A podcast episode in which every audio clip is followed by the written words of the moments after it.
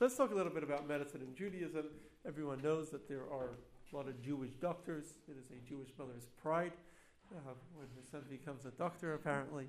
So, um, and Jewish doctors were around for a long time. So we're just going to talk about how Jews became doctors. So, as we said in this week's Torah portion, the Torah tells us that if we follow the, God's commandments, we won't have the diseases of Egypt, which is presumably an allusion to the ten plagues, but rather God will heal us, right? Which implies that our healing comes from God. And we also find that throughout Scripture, we find this concept of people being sick and turning to God in prayer. So we're told early, early in Scripture that um, Avimelech, the king of the Philistines, is uh, becomes sick after having kidnapped Abraham's wife Sarah, and then when he returns her, he um, Abraham prays for him to become better. We find Miriam becomes sick. She has this disease called tzaraas. and when Miriam, Moses' sister, becomes sick, she uh, Moses prays for her and asks God to heal her. So we find this concept of um, um, we find this concept of prayer um, that people pray often to um, uh, when they're sick. We find sometimes that prophets take certain specific actions, not medical actions, but kind of spiritual actions to heal people. Um, at one point, the desert snakes were biting people, and Moses makes a copper snake for people to look at, and when they look at the snake, they get better. Told. Um, the Talmud says it doesn't. There wasn't the snake that had magical powers, but the snake was a reminder that it's not the snake that kills, but it's God that kills, and the snake was a reminder to pray to God. Um, in yes. Isn't that almost like idolatry? I mean, well, the snake was a reminder. That's what the Talmud says. It wasn't idolatry because the snake was a reminder to pray to God. It wasn't a, that the snake itself heals. Um, then we're, we're told in Scripture um, there was a um, general of Aram. Aram is the original Syria. It was once called Aram, and um, there was a general of Aram called Naaman who um, had also this disease called tzaraas, which was this skin disease and he comes to the prophet Elisha, who lived in Shomron in Samaria, uh, the capital of northern Israel, and he asks him to heal him. Um, if not, he threatens war with Israel. He's the general. Um, and so Elisha tells him, Go, go immerse yourself seven times in the Jordan River. And he says, I've immersed myself in the best springs of Damascus. I thought you will recite some words and make me better. And uh, his um, servants tell him, No, go listen to the prophet. Maybe he knows what he's talking about. And so uh, he goes down to the Jordan and he immerses himself seven times and he comes out and he's all better. Well, there was a king of Judah, King Chizkiyahu, who is sick. And when King Chizkiyahu is sick, Isaiah, the prophet Isaiah, comes to him and he gives him dried figs and he gets better. So uh, some of our prophets sometimes use these kind of did these things that made people better. They obviously were not meant to be medicinal. They were meant to be kind of these spiritual forms of healing. So we see this concept of um, turning to God in prayer or uh, invoking God when somebody is sick rather than turning to medicine. And in fact, the only time doctors are mentioned in Scripture is with regard to King Asa. King Asa was the fifth king of Judah which is southern Israel, and King Asa, or the fifth king of the house of David, and uh, he's, he, he's sick with his legs. He cannot walk, we're told. And he went to doctors rather than turning to God in prayer. And because of that, he didn't get better. He didn't turn to God. So, this may give the impression that Judaism does not encourage medicine, um, practice of medicine. But the truth is that Judaism does encourage the practice of medicine. And our sages bring a very interesting scriptural proof, although scripture doesn't mention medicine anywhere or doctors, but they bring a very simple scriptural proof um, that we do believe in medicine. The Torah tells us if someone hurts somebody else, you got to pay for different types of damages. You got to pay for the value of the damage. You broke their leg, got to pay whatever a broken leg is worth, um, the value of the damages. You've got to pay them for their suffering. You've got to pay them for the embarrassment if there was embarrassment incurred. And then you've got to pay them for the loss of earnings, if they lost earnings. And then you also have to pay their medical bills. Now, if you pay their medical bills, we obviously encourage you to seek medicinal help, right? If medicinal help is not valued in Judaism, why would we make someone who hurt somebody else pay medical bills? So that is clearly evidence that we do value medicinal help in Judaism. We do value doctors. But it doesn't mean that we should become them rather than to seek them out. We should seek doctors. That's- So why then? You understand the question? Why then did why then was Asa punished for not asking God? His problem was that he only went to doctors and didn't ask God. What we're supposed to do is we are supposed to do both. We're supposed to seek out medical advice and at the same time turn to God for help. And so while Scripture doesn't in detail describe um, seeking out medical advice, but we, we, we really should do both. In Scripture, we're told that there was a book of medicine called Sefer HaRefuot in the days of King Chizkiyahu.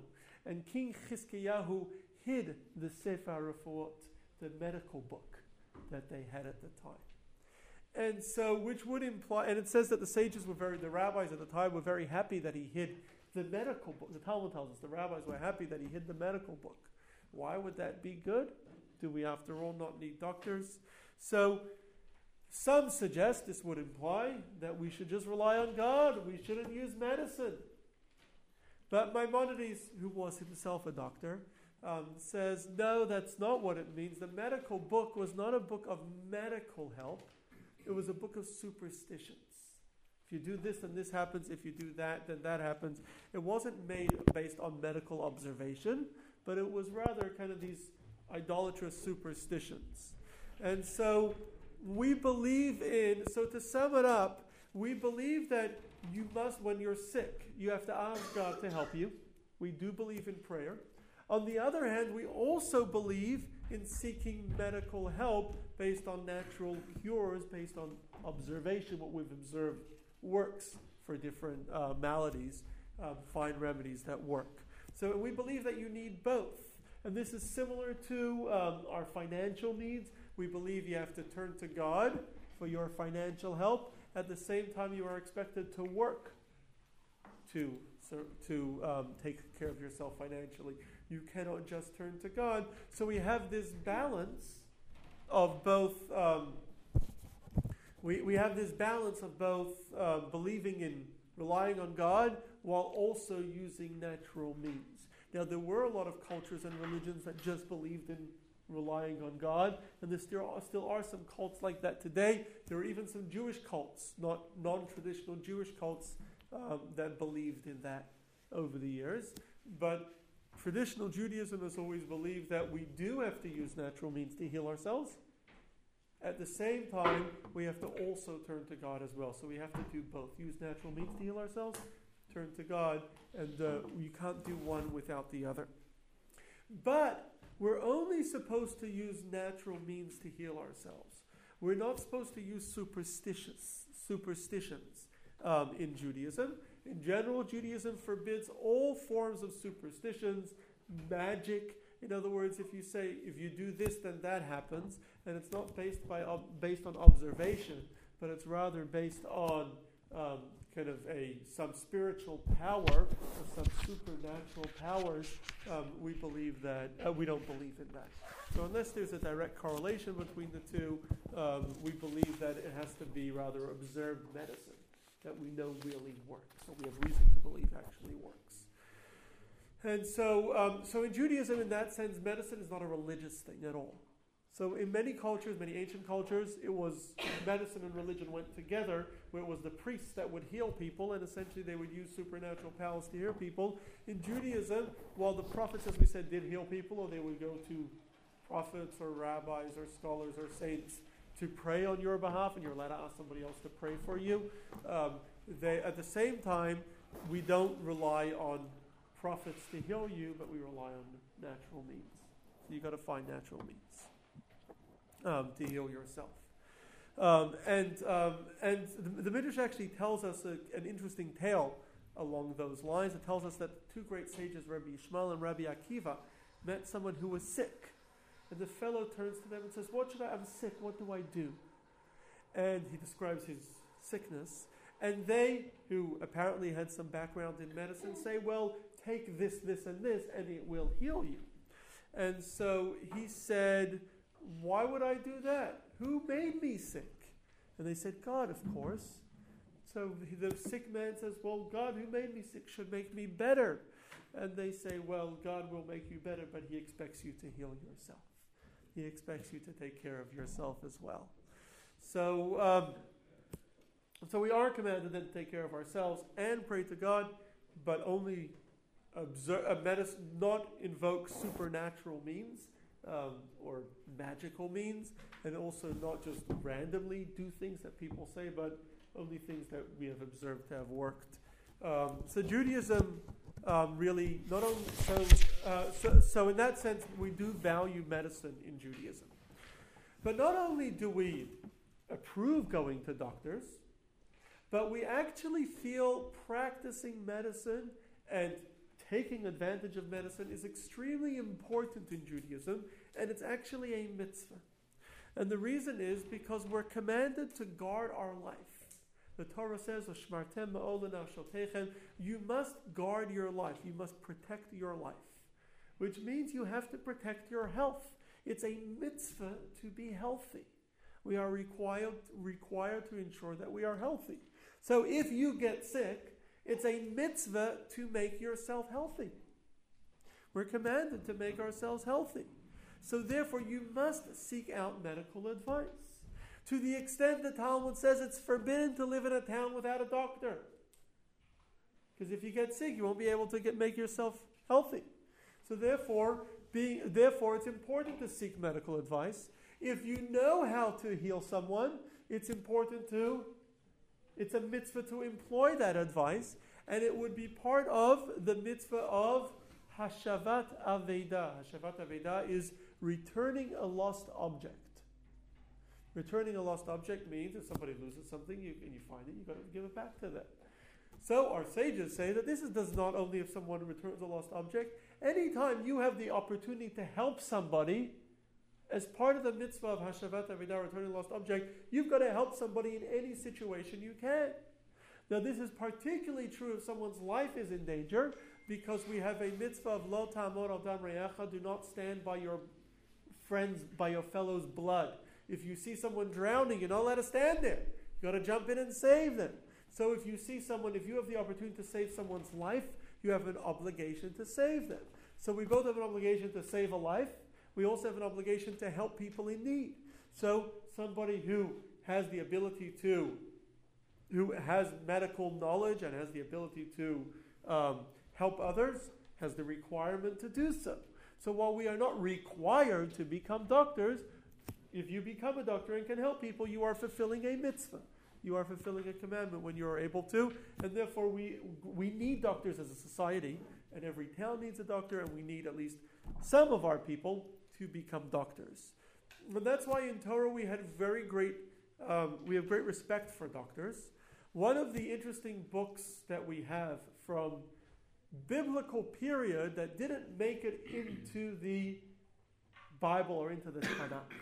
So our Tanakh has 24 books in it, the five books of Moses and 19 other books that we consider holy. There are other books from that period that we didn't put into the Tanakh. Talmud says because they had some foolish stuff also.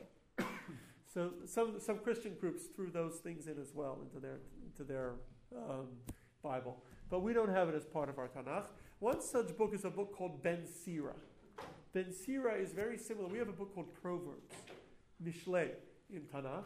We're going to do a class on Tanakh hopefully soon. We have it as one of our things. It's already there. Mm-hmm. Um, so we have a book called Proverbs. There's another book called Ben Sira, which is also Proverbs, good wise sayings. The Talmud says it's got a few foolish things in there, but it's still a good book. It has a lot of good stuff, a couple foolish things, so therefore it wasn't considered holy because it has foolish things. But um, over there, it speaks in detail about the importance of um, respecting doctors, valuing doctors, the value of medicine, and how important medicine is for us. Yes, Stephen. So, view of doctors being um, thought of as getting you out of trouble when you're sick, in today's day and age, we also categorize folks like personal trainers and nutritionalists and dietitians in that category as well? Because they're all on the preventive side and they maintain health. That's a good question. I would think so. I would think anyone who's helping you, uh, and it's a mitzvah to help people. Any way you can help them. It's also a mitzvah to take care of your health. Um, so it is a mitzvah to take care of your health. Now, there's obviously limits to that. One should not be obsessed with health um, because um, over obsessing with health um, itself is unhealthy, uh, and so and uh, it could be a problem. Uh, remember, health is not really an end in itself; it's a means to an end. If you want to be healthy to live, you don't live to be healthy. So it's important to always keep that in mind. But it is good to be healthy, and it's a mitzvah to be healthy. So, um, so, anyway, so we do value, not only, so not only do we believe in medicine, but we value doctors' medical advice. And as we said, you, have to, you don't let to live in a place where there is no doctor, you have to be able to heal yourself. Um, now, there is a statement in the Talmud that contradicts this. The, the Talmud says, Tov sheberofim legehenom. The best of the doctors go to Gehenna, go to hell. the best of the doctors go to hell. Go to hell. That's what the Talmud says. Because they charge so much. so, so, so the Talmud. So the reason. So the um, Maimonides explains, and he himself was a doctor. So he explains that the reason why the best of the doctors go to hell is because of the dangers in medicine. So unlike somebody who's in a different field, if you're a tailor and you mess up, it's no big deal right? Most other fields, a little negligence, if you're having a bad day or a lazy day, not the end of the world. Doctors have life and death in their hands. So doctors cannot afford to make any mistakes or be negligent or be. Um, so normally, in, your a normal profession, a regular profession, if you're a little, um, you know, you have a bad day, it's no big deal. But if you're a doctor having a bad day, you're responsible for the person who lost their life as a result. So, therefore, because it's difficult even for the best doctors to always be their best and um, not to sometimes be negligent, therefore, even good doctors are usually guilty of some negligence and responsible. So, while it's a very valuable job, it's also, if you will, a very dangerous job because it's very. Sorry? Why the ultimate it means that they. That's because they're the best. I, I, it means that even the best doctors are responsible for loss of life or health problems that people have because they've caused health problems. Yeah, it, it's good to be a doctor. Maimonides says, even so, it's still good to be a doctor. He strongly encourages it. Remember, he himself was a doctor. He, it's still good to be a doctor, and it doesn't mean that one should not be doctors. We need doctors. But it's just a reminder to doctors you've got to be super careful. You've got to be the best. You've got to always be perfect. Other professions, you don't have to, doesn't, don't require constant perfection. Medicine, if you're in medicine, it requires constant perfection. There's no room for error when it comes to medicine. Right? Uh, someone in medicine could tell us that, right? Especially if you're in um, medicine that involves um, respiratory medicine, involves lives. You, you, there's no room for error. You've got to be 100% always um, on the ball. So. There is a question over there. Sorry? There is a question over here. Yes. Sure, quick.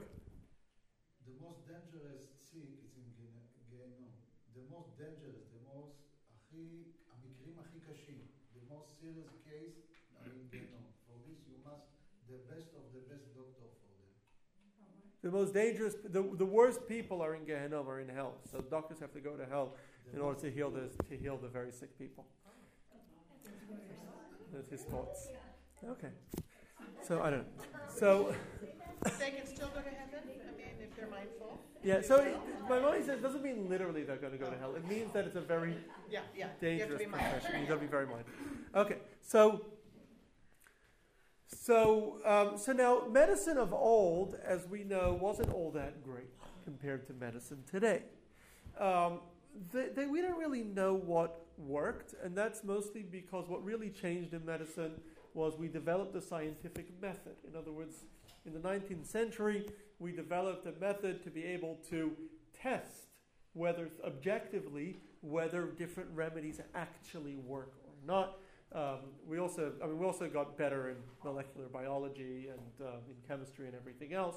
But part of what happened is we learned to actually test: does this remedy work? And we learned how to do kind of extensive testing and objective testing um, with placebos, and know does this medical procedure or does this medicine actually work or not.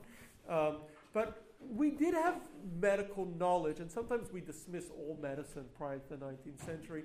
There was some, quite a lot of medical knowledge beforehand as well. And um, similar, while they didn't have the scientific method before the 19th century, most medicine was made by observation. And most medical, uh, most, most medical remedies were made by observation over thousands of years. So, in other words, doctors tried different things. They discovered that when you do this, this happens, and when you do that, that happens. And so, observations, while it wasn't as foolproof as our system today, which is still not totally foolproof, but much, much better, um, they still, most medicine was developed over the years by observation, which is why they were somewhat accurate. They did know what they were doing, and we know today that a lot of the, uh, the traditional remedies tended to have some value. Maybe not as much as today, but they, they were valuable. Um, so when we speak of um, when we speak of remedies, we um, well the, the remedies that they had were remedies that did have some value, though by today's standards would not have much value. Um, the Talmud itself actually has many, many remedies for all sorts of different things mentioned in it. Um, most of those remedies would no longer be considered valid by modern medicine. Um, but that was what, the best that they knew at the time based on their observation and experience. Um, it could also be that things that worked then didn't work today. Diseases evolve over time. They may have had diseases then that we don't have today. Um, people evolved over time, and we don't know how people have evolved over. we've only been observing people scientifically for 200 years. We don't know how people actually evolved over thousands of years. Um, so it could be people evolved. So, but our, but when we speak of medicine, we're supposed to use the best remedies available currently. Rather than focusing on the medicines that they suggested 2,000 years ago, 1,500 years ago in the Talmud, or that Maimonides wrote, he was a great doctor in his time 800 years ago, we rather should be focused on we should, we, when we say medicine, we mean the best known medicine at the time. One should use the best, um, the, uh, the best scientific method that we have today, uh, which is obviously much better than what they had then. Um, we still believe, even there's a lot of medicines mentioned in the Talmud. Talmud speaks about all sorts of different remedies. Even if they no longer apply, um, they were the best that they had. Um, we also believe that all of Torah is divinely inspired. After all, it's God's Torah, and He we, since we believe God is in control of the world, God is also in control of the e- evolution of Torah. So the Torah is divinely inspired, and therefore, um, even remedies that don't have any value may still have, in their practical application, may still have mystical value. Um, in uh, the, uh, as described in the Talmud, they still have may have spiritual value. So, so a little bit about uh, moving on. A little bit about um, how medicine evolved in Judaism. So the Torah itself mentions a number of diseases, and most of the diseases mentioned in Torah are as punishment. If you don't do what God says, you're going to get this, this, and this disease. So um, there's a number of diseases, diseases mentioned in punishments, but we do have diseases mentioned in the Torah. Our oral tradition had extensive information about biology. Why? Because there's a number of laws in Judaism that require biology. Firstly, in the temple service, we used animals for sacrifice. The animals that we used for sacrifice had to be perfect without blemish. So we had to know what's normal for animals, what's not. Also, the people serving in the temple also could not have any blemish. They had to have perfect bodies. So they, um, so we had to know what's normal and what's not. They couldn't be unhealthy. The people who were um, who were serving in the temple. We also have a unique law with regard to meat that we eat. All meat that we eat must be healthy. Any animal that is considered a treifa, torn, considered unhealthy, cannot be eaten. And so there's a whole long list of over a hundred possible defects that an animal can have on its internal or external organs that make an animal not kosher. And in fact, even today, as we slaughter meat, you have to check the animal to make sure it's not a treifa, to make sure it doesn't have defects. Most common defects are on the lungs. We have to check the lungs to make sure that the lungs are smooth and straight and that there are no holes in the lungs um, or the animal is considered treifa and the animal is not kosher. And um, a significant percentage of animals that are slaughtered, even after slaughter, are found not to be kosher because of defects that they have. So, because of these rules, we had to know animal biology. We had to know how animals worked. And the Talmud has very, great, extensive information about the health of animals. We also have another, the, because the Torah says you have to be healthy, so we are required to do things to make sure we are healthy. So the Talmud has a long list of laws of things we must keep away from because of health. Don't do things that are dangerous. Um, so the Talmud has long lists of things that we have to do. Um, one example is don't drink uncovered water. Water that has been uncovered is forbidden to drink um, because of danger. Uh, water that has um, sat in a metal container is unhealthy because of danger. You know, now would get rust in it. Um, the and so, and so there's all sorts of things that we're forbidden to eat, forbidden to do, because those things are dangerous to us. Um, now, interestingly, we always had the, um, now the the we also had rules, important rules in Judaism of hygiene.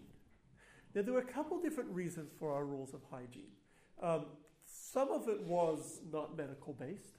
Some of it was ritual based. For example, before we wash our hand, before we eat bread, we're required to always wash our hands.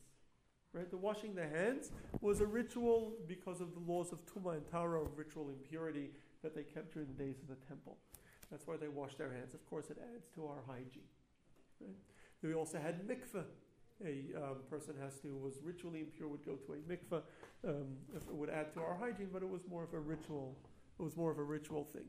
We also had um, laws um, of hygiene that in uh, we also we also but we also had laws of hygiene that were actually more um, hygiene related. The Torah itself tells us that um, when going to the bathroom, one must take a shovel with them outside the camp. They're in the desert. Take a shovel with you. Don't leave feces lying around. You know, something that today seems obvious, but then it wasn't so obvious. Right? Not only that, we're forbidden to pray or study um, in front of feces or even in a place that smells. Um, we weren't. Uh, we also were not allowed to leave. Um, we also were not supposed to leave our garbage lying around because this was really because of ritual laws, because of um, to keep rodents away. Rodents were ritually unclean, uh, impure, and would make us tamei, ritually impure. Uh, we also um, were required, uh, but then we also had, uh, we also required to wash ourselves, bathe every week before Shabbat. Today it's hard to imagine, but bathing once a week was a big, uh, was a step up from those who didn't bathe at all. It's hard to imagine. But we're also told specific laws, uh, other specific laws of hygiene, to wash your hands and feet daily, to wash before, wash your, make sure your hands are clean before eating, Make sure your hands are clean before prayer. Um, people don't not to go to crowded places. So we're told rules of hygiene, and hygiene was always very important. And um, we always considered being clean as kind of a, a value in Judaism. And so, with, and we knew that um, dirt led to disease. So our sages had, had a sense of that, and for that reason, um, that often led to Jews being much healthier than our neighbors. The Romans were somewhat hygienic too, but once we moved to Europe, the Europeans were not hygienic at all in the Middle Ages. Um, totally. They had no sense of hygiene. We Jews were very hygienic. Even though we lived in very, very crowded ghettos, our crowded ghettos were much cleaner than the neighborhoods around us. And so often when disease would strike, which it very often did, plague would strike, the Jews didn't die from the plague, right? Because they were uh, they were cleaning everything. We also don't uh, we didn't leave water overnight. We didn't. Um, we were always washing our hands. Uh, we were always showering. So because of that, we we did we didn't die as much, and that led to a lot of jealousy and the Black Death um, that hit Europe that hit Europe in the 1300s. Um, Jews uh, Jews generally didn't die when whole towns were wiped out, and so they believed that we caused it, and um, then they would then there would be pogroms and they would kill the Jews for it, for having caused many of these diseases. But be, the reason we know now is because we were much more hygienic than they were. We were much much better with hygiene. Now, so besides besides the hygiene, though, um, in addition to that, um, we don't find, like I said, we don't find doctors in the Talmud in the Torah itself in Tanakh. But we do find in the Talmud many doctors. It mentions many doctors. And in fact, many of our sages became doctors. So many of the rabbis and spiritual leaders were doctors as well. And um, perhaps most famous of the Talmudic era sages was Mar Shmuel Yarchina'a. Mar Shmuel was, um, came from Babylon. Um, he studied. He went to the land of Israel where he studied under Rebbe, who was the author of the Mishnah. This is in the early 200s. And then over there, we're told that Rebbe had an eye disease, and Shmuel gave him things to heal his eye disease. Later, he came back to, um, later, he moved back to Nahar Da'a. Naharda'a was um, the kind of center of Jewish life in Babylon on the Euphrates River. Um, and um, he later actually became the personal physician of the Persian emperor. His name was Shavar Malka. He was his personal physician. So and he mentions, he, he actually speaks a lot in the Talmud about hygiene, and he mentions medicine many times, the importance of being clean. He also mentions that um, disease often travels with caravans from town to town, from place to place. So they, um, they knew that as well. Um, so uh, the first, now the first Jewish medical book that we have is a book called Sefer Refuah. Sefer Refuah was written in the early Gaonic period in the five or six hundreds. Um, and it was written by a fellow called Asaf Harofeh, Asaf the doctor. And Asaf Harofeh, together with a couple um, other doctors living in Babylon, established a Jewish medical school, the first Jewish medical school that we knew, that we know of.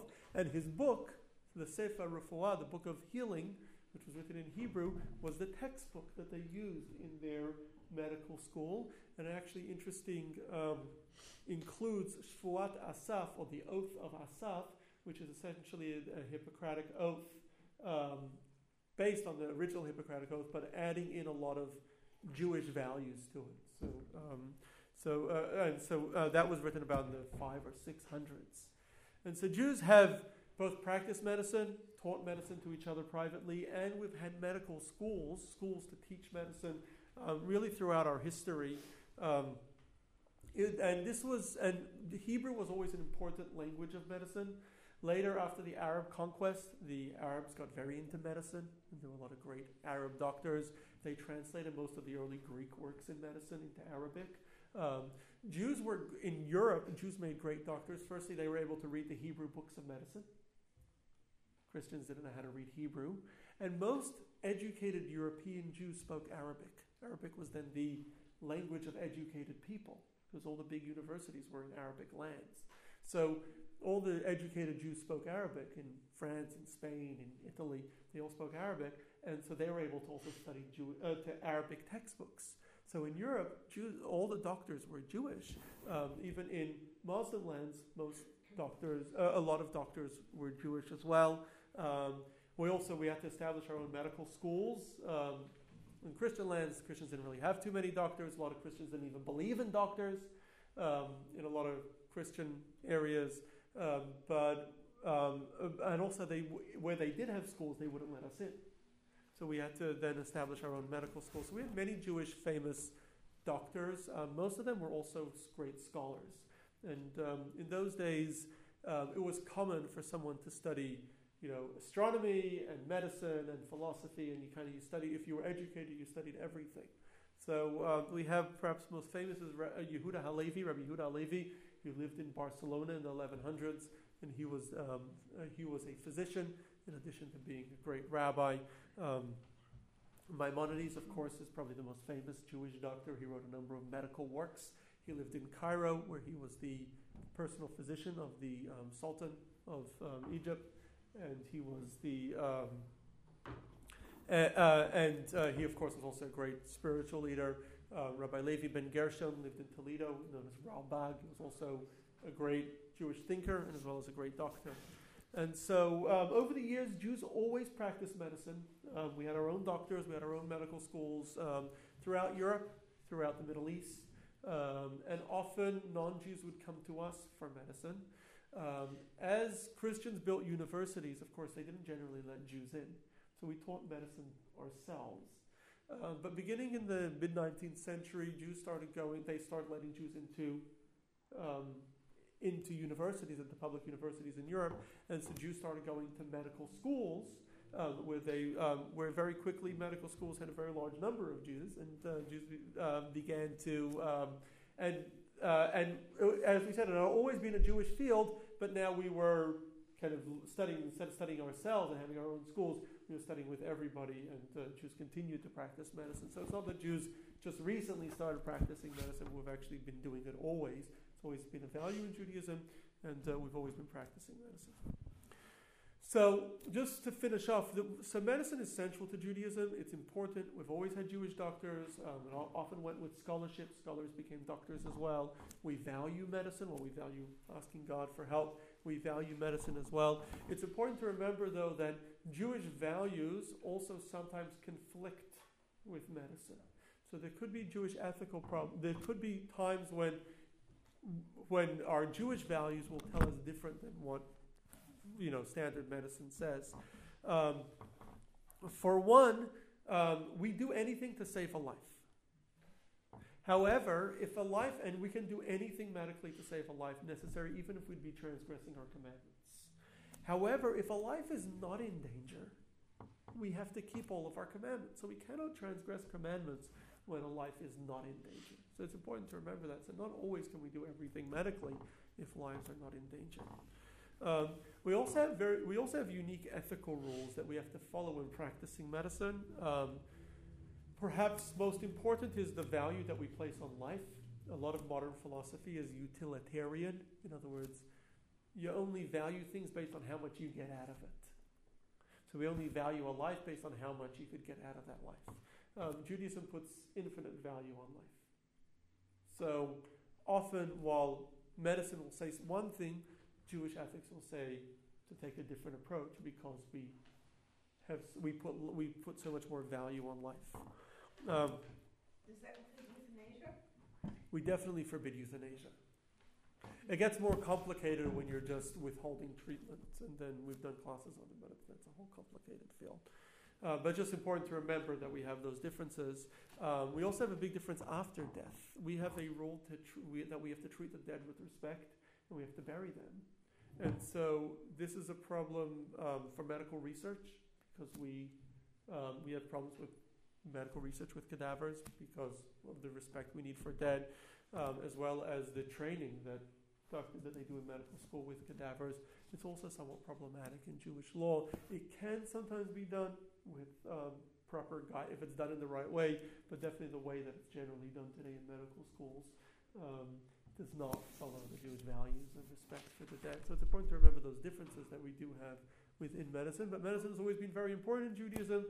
While we rely on God, we rely on doctors as well. And um, many of the greatest discoveries in medicine in the last 200 years have been made by Jews. The Jews have been, um, I think, 20% of all Nobel Prize prizes in medicine have gone to Jews.